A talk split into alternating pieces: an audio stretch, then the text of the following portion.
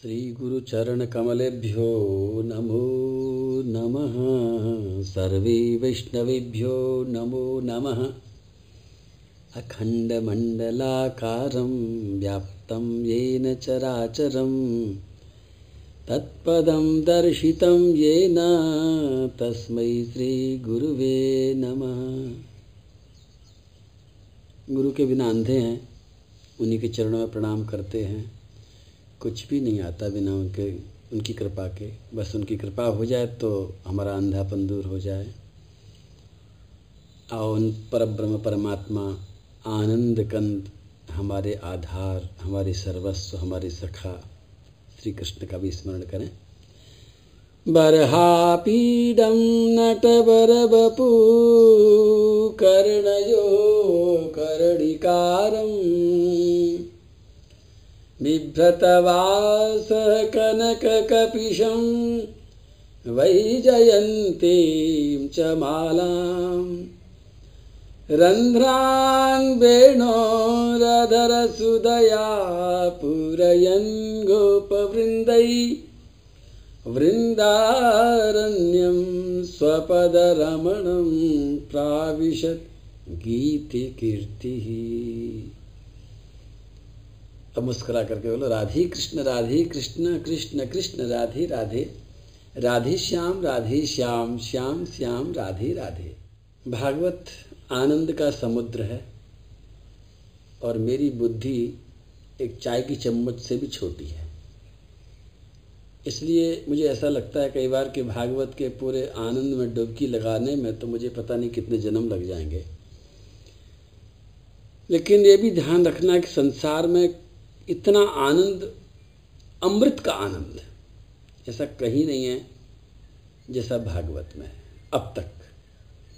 भविष्य का मुझे नहीं मालूम, लेकिन अब तक ऐसा कहीं कुछ भी आनंद की चीज़ नहीं है जैसी भागवत है। लेकिन एक बात छोटी सी कहूँ, एक बार एक राजा ने कहा कि भगवान नहीं दिखता है, इसका मतलब भगवान नहीं है। और इस बात को लेकर के राजा ने अपने राज्य के सभी मंदिरों को तोड़वाने का आदेश दे दिया। मंदिरों की ज़रूरत नहीं है, क्योंकि भगवान कहीं दिखता नहीं है। तो वहाँ के एक विद्वान ने कहा, राजा साहब, मैं आपके सवाल का जवाब मैं दूँगा कि भगवान है या नहीं है, लेकिन इससे पहले आप मुझे एक कटोरे में थोड़ा सा दूध मंगा करके दीजिए। गाय का दूध होना चाहिए, शुद्ध दूध होना चाहिए। राजा ने आदेश दिया और शुद्ध दूध एक कटोरे में, बहुत बड़े कटोरे में ला करके उस पंडित के सामने रख दिया। पंडित ने पूछा, राजा साहब, इसमें क्या है? ये आपने जो दिया है, ये क्या दिया है? राजा ने कहा, तुमने दूध मांगा, हमने दूध दे दिया है। पंडित ने कहा, ध्यान से देख के बताइए, क्या ये केवल दूध है? बोले, बिल्कुल दूध है। दूध के अलावा इसमें कुछ नहीं है, बोले, बिल्कुल कुछ भी नहीं है। पंडित ने कहा कि मुझे इसमें दूध के अलावा भी एक चीज़ दिख रही है। और अगर मैं सच हूँ तो आप कह देना, मुझे इसमें मक्खन दिख रहा है। क्या मैं झूठ बोल रहा हूँ? राजा ने कहा, बिल्कुल सच कह रहे हो, इसमें मक्खन है। लेकिन दिख नहीं रहा है। और विद्वान ने कहा, राजा साहब, तुम्हारे सवाल का जवाब मिल गया है। जैसे दूध में मक्खन होने पर भी दिखता नहीं है। उसको देखने के लिए, चाखने के लिए, खाने के लिए, उसका उपयोग करने के लिए एक प्रक्रिया होती है। जमाना पड़ता है, मथना पड़ता है, दही को उसके बाद में मक्खन निकलता है। उसी तरह से संसार में भी भगवान तो हर जगह पर विराजमान हैं। लेकिन वो उन्हीं को मिलते हैं जो उनको अपने हृदय के बर्तन में जमा लेते हैं और वो उन्हीं को दर्शन देते हैं जो अपना समर्पण डाल करके उसका मंथन कर देते हैं, और भगवान उनके लिए प्रकट हो जाते हैं, जैसे मक्खन प्रकट हो जाता है। मैं इसलिए सुना रहा था ये बात कि भागवत में भी बहुत तरह से भगवान ने नृत्य किया है, और अलग अलग तरह से श्री सुखदेव जी महाराज ने और श्री सूद जी महाराज ने। तो सूद जी महाराज सुखदेव जी के ही शिष्य हैं। पत्न्यः पतिम प्रोस्य गृहानुपागतम्। विलोक्य संजात मनो महोत्सवा। उत्थस्थुरारात् सशासनाशया शाकं व्रतैर्व्रीडितलोचनानना कन्हैया महाभारत का युद्ध पूरा करके, पांडवों से विदा लेकर के विश्व पितामह को दर्शन दे करके उन पर भी अपने प्रेम की कृपा की बरसात करके, बहुत दिन बाद जब द्वारिका में लौट करके आए और पहले अपने पूज्य जनों को मिले, उनको प्रणाम किया, उनका आदर सत्कार किया, उसके बाद में अपने महलों में आए। भगवान श्री कृष्ण के सोलह हज़ार एक सौ आठ रानियों के विशाल महल जिसमें कोई कमी नहीं थी। और रानियाँ वहाँ इंतज़ार कर रही थी। श्लोक मुझे बहुत अच्छा लगा। पहले स्कंद के ग्यारहवें अध्याय का इकतीसवां श्लोक था। उत्तस्तुरारात सहसा सनाशयात साकम व्रते बीड़ित लोचनानना। जैसे ही उन पत्नियों ने देखा कि कन्हैया आए हैं तो बस उत्सव हो गया, मन झूम उठा। उनको देख करके इतना आनंद उड़ा कि जिस आसन पर वो बैठी थी, आसन उन्होंने छोड़ दिया। और आसन के साथ साथ एक चीज़ और छोड़ दी। दोनों चीज़ एक साथ छोड़ी उन्होंने। साकम व्रतिर ब्रीड़ित लोचना नना उन्होंने कोई व्रत छोड़ दिया। व्रत को अंग्रेज़ी में कहते हैं फास्ट। और उसके साथ में लगा देते हैं, ब्रेक तो हो जाता है ब्रेकफास्ट। वास्तव में व्रत को तोड़ना ही चाहिए। अगर व्रत को नहीं तोड़ेंगे तो उसकी महिमा खत्म हो जाएगी। व्रत किसी न किसी अवधि के लिए किया जाता है कि ये व्रत सोमवार का है तो सोमवार तक ही चलेगा, शनिवार का है तो शनिवार को खत्म हो जाएगा, एकादशी का तो एकादशी खत्म हो जाएगा। उसी तरह से भगवान की उन पत्नियों ने व्रत लिया था। अब मैं एक ही बात कहना चाहता हूँ यहाँ पर। हमारे पास एक मन नाम की चीज़ है और मन हमेशा कुछ न कुछ माँगता रहता है। शरीर भी माँगता है, इंद्रियाँ भी मांगती हैं। भगवान ने जो मैं ये मन, इंद्रियाँ, शरीर पकड़ाए हैं, इनकी हमेशा डिमांड रहती है। खाने की, पीने की, देखने की, सुनने की। किसी की भी कैसी भी डिमांड हो सकती है, ये संसार बना ही इस तरह का है विषयों से भरा हुआ है, कमी नहीं है। संसार में विषय हैं, संसार में भोगों की सामग्रियाँ हैं, संसार में सब कुछ है और इधर हमारे अंदर भूख है। आँखों को देखने की भूख है, कानों को सुनने की भूख है, जीव को बोलने की भूख है। सब इंद्रियों की अलग अलग भूखें हैं और मन सबका राजा बन करके बैठा है तो मन सबसे ज़्यादा भूखा है। उसको अपनी प्रजा का पेट भरने के लिए पता नहीं क्या क्या चाहिए। और दो ही बातें हैं। कि या तो इनकी भूख को अनियमितता से अगर हम छूट देते चले जाएँगे, इनका नियमन नहीं करेंगे तो ये पागल बना देंगे। दो तरह से पागल बना देंगे, क्योंकि फिर वो भूख पूरी हो नहीं पाएगी। इन भूखों को जितनी भी भूख हैं, जितनी भी इच्छाएँ हैं, उनको एक क्रम में अगर हम लगा दें तो वास्तव में एक बहुत सुंदर एक चैन बन सकती है और हम चैन से रह सकते हैं। किसान को ज़रूरत है अनाज की। लेकिन उस अनाज की ज़रूरत के लिए वो कुछ छोड़ता है। आप संसार में देखें तो जब भी किसी को कोई ज़रूरत पड़ती है तो उसके लिए कुछ ना कुछ वो छोड़ता है। बिना छोड़े जो अपनी ज़रूरत पूरी करना चाहता है, वो चोर कहलाता है। चोर अपनी ज़रूरत को वैसे तो चोर भी छोड़ता तो है। नींद छोड़ता है बेचारा। सारी रात जगता है। तब चोरी में सफल हो पाता है। ऐसे नहीं हो पाता। लेकिन हाँ आप कह सकते हैं कि साहब, वो तो झपट्टा मार के भी ले आ सकता है, डकैती भी कर सकता है। छोड़ना तो पड़ेगा। पहले नहीं तो बाद में छोड़ना पड़ेगा। बिना छोड़े कोई चीज़ मिलती है छोड़ोगे तो मिलेगी, छोड़ोगे तो मिलेगी, छोड़ोगे तो मिलेगी। किसान को अनाज चाहिए, इसके लिए वो बीज छोड़ता है। इसके लिए वो अपना आराम छोड़ता है, सुबह की भोर की नींद छोड़ता है, और पता नहीं क्या क्या चीज़ छोड़ता है। और उसके बाद में भी ज़रूरी नहीं कि उसको मिल जाए, लेकिन लगातार छोड़ता रहता है और उसको मिलता है। लेकिन जो लोग बिना छोड़े कुछ लेना चाहते हैं, वो समझ लो कि इस संसार के नियम को समझे नहीं है। इतना सुंदर श्लोक है साकम व्रते बीड़त लोचना नना भगवान की अर्धांगिनी है, भगवान की पत्नी है, उनके मन में उत्सव मन गया है, भगवान आ गए हैं। और उन्होंने आसन छोड़ा, आसन के साथ साथ में अपने व्रत को छोड़ा, और व्रत का मतलब है उन्होंने जो व्रत ले रखा था। इसका अर्थ है कि जब भगवान की उनको याद आ रही थी, जब उनको भगवान का विरह सता रहा था तो उन्होंने अपने व्रतों के द्वारा कोई न कोई सुख छोड़ा था। बड़ा सुख लेने के लिए छोटा सुख छोड़ना एक बुद्धिमानी कहलाती है।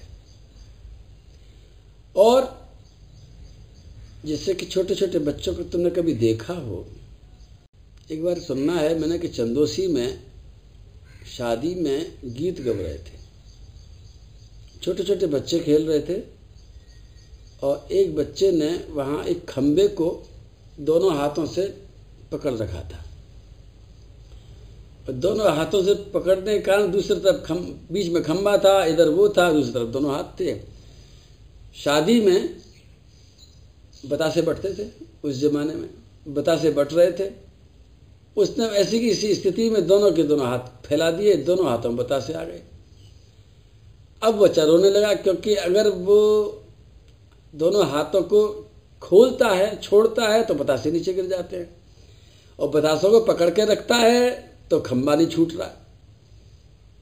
अब वहाँ तो बहुत बड़ा मेला लग गया, बड़ा भारी समस्या पैदा हो गई। लोगों ने कहा, क्या करें? चंदोसी की बात सुनता हूँ। कहावत है कि चंदोसी के लोग बहुत ज़्यादा बुद्धिमान, दूसरे अर्थ में मतलब बुद्धिमान का मतलब बहुत बेवकूफ़ होते हैं। लोगों ने कहा कि हाथ काटो, किसी ने कहा, खंबा काटो। परेशान हो गए। घर वाला जो था, उसने कहा, भाई, खंबा नहीं कटने दूँगा मैं। और जिसका बेटा था, उसने कहा बच्चे का हाथ में नहीं कटने दूँगा, लड़ाई होने लग गई। आपस में दो धड़े हो गए। एक कह रहा है कि, भैया, हाथ काट दो, ज़्यादा अच्छा रहेगा खंबा बच जाएगा। वो कह रहा है, खंबा काट दो, हाथ बच जाएगा। और मैंने अभी कहा था, शादी हुई थी तो शादी में बहू आई थी, बहू कहीं दूसरी जगह से आई थी, वो भागी भागी आई, उसने बच्चे को कहा, बेटा, मुझे सारे के सारे ये बतासे दे दे, मैं एक मिनट बाद तेरे को दे दूँगी। उसने बतासे इसको दे दिए, दोनों हाथ खाली हो गए। खंबा भी काटना नहीं पड़ा, हाथ भी काटना नहीं पड़ा, बतासे भी मिल गए।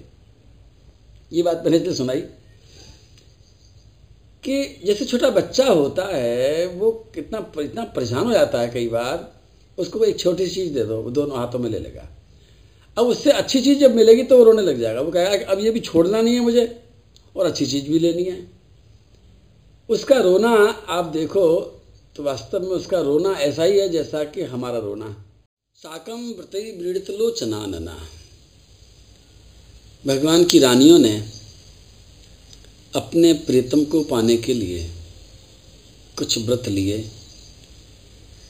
अब यहाँ पर ये तो वर्णन नहीं आता है, डिटेल में नहीं है, क्योंकि इतना डिटेल में अगर श्री सुखदेव जी महाराज सुनाते और श्री सूत जी महाराज अगर सुनाते तो अठारह हज़ार श्लोक में कथा नहीं आती, ये पूरी की पूरी पता नहीं अठारह लाख बन जाती।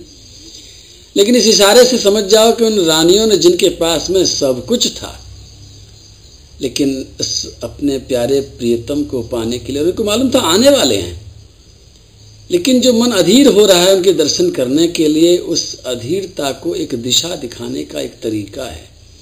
मैं ये बात इसलिए बता रहा हूँ क्योंकि जो भी बात बताऊँगा भागवत में, मुझे ऐसा मन करता है कि उसे हमारे जीवन में उतारना है, उसका लाभ लेना है। उसके दो तरह के लाभ हैं। एक तो उसका चिंतन बना करके लाभ लेते हैं। भगवान ने और भगवान के भक्तों ने जो जो भी कुछ किया है, अगर आप इन रानियों का चिंतन करोगे ना तो भी तुम्हारा कल्याण होगा। आप कन्या के युद्ध का चिंतन करोगे तो भी कल्याण होगा। कन्या के ऊपर कलंक लगता है, उसका चिंतन करोगे तो भी कल्याण होगा। क्योंकि शक्कर की बनी हुई अगर छिपकली भी खाई जाए तो उसमें जहर नहीं होता है। शक्कर की छिपकली में भी मिठाई मीठा होता है। उसी तरह से भागवत में बिल्कुल श्री कृष्ण ही श्री कृष्ण भरे हुए हैं। तो एक तो उसके चिंतन का आनंद लेना है। लेकिन साथ साथ में एक लाभ और हम ले लें कि अपने जीवन में उसे क्या लेना है, क्या उतारना क्या है, क्यों हम जी रहे हैं। ये परमहंसों की संगीता है।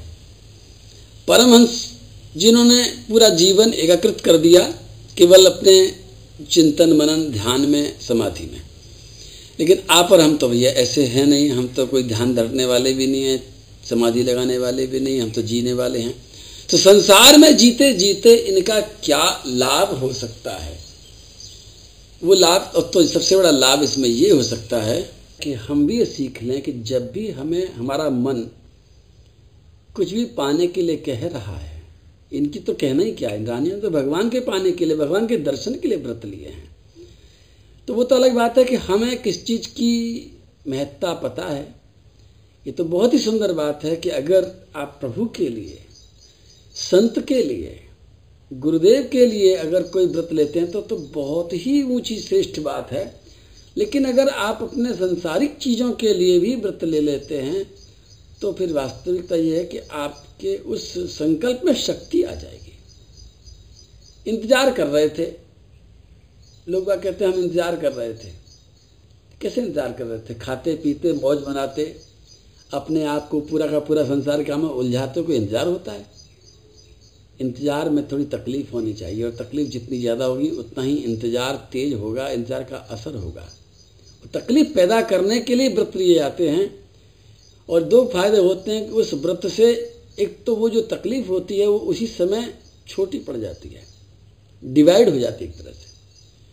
वो जो कष्ट होता है, विरह का जो कष्ट होता है, जिन रानियों को जो कष्ट हो रहा था कि भगवान चले गए हैं, आ नहीं रहे हैं, और उस ज़माने में व्हाट्सअप भी नहीं था, उस ज़माने में टेलीफोन भी नहीं था, उस ज़माने में टेलीग्राम भी नहीं था, उस ज़माने में तो पता भी नहीं है कि भगवान कैसे हैं।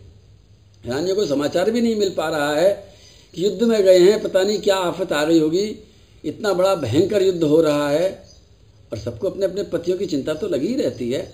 तो पत्नियाँ कितनी चिंतित रहती थीं कि हमारे पति सुरक्षित आ जाएँ। कोई समाचार नहीं मिल रहा है, दर्शन नहीं मिल रहे हैं, आवाज़ नहीं मिल रही है, फ़ोन पर बात भी नहीं हो रही है, चिट्ठी पत्री का भी कोई इंतज़ाम नहीं हो रहा है। कितना, कितनी पीड़ा रही होगी उनको। लेकिन उन्होंने उस पीड़ा के लिए एक उपाय किया कि कठिन व्रत धारण कर लिए। अपने आप को और कठिनाई में डाल दिया और जब प्रभु का दर्शन हुआ, उस पल ही उन्होंने उस व्रत को भी छोड़ दिया और भगवान के उस प्रेम में डूब गई। फिर क्या हुआ? फिर बताएँगे। प्रेम से बोलो, राधे कृष्ण राधे कृष्ण कृष्ण कृष्ण, राधे राधे राधे श्याम राधे श्याम श्याम श्याम, राधे राधे।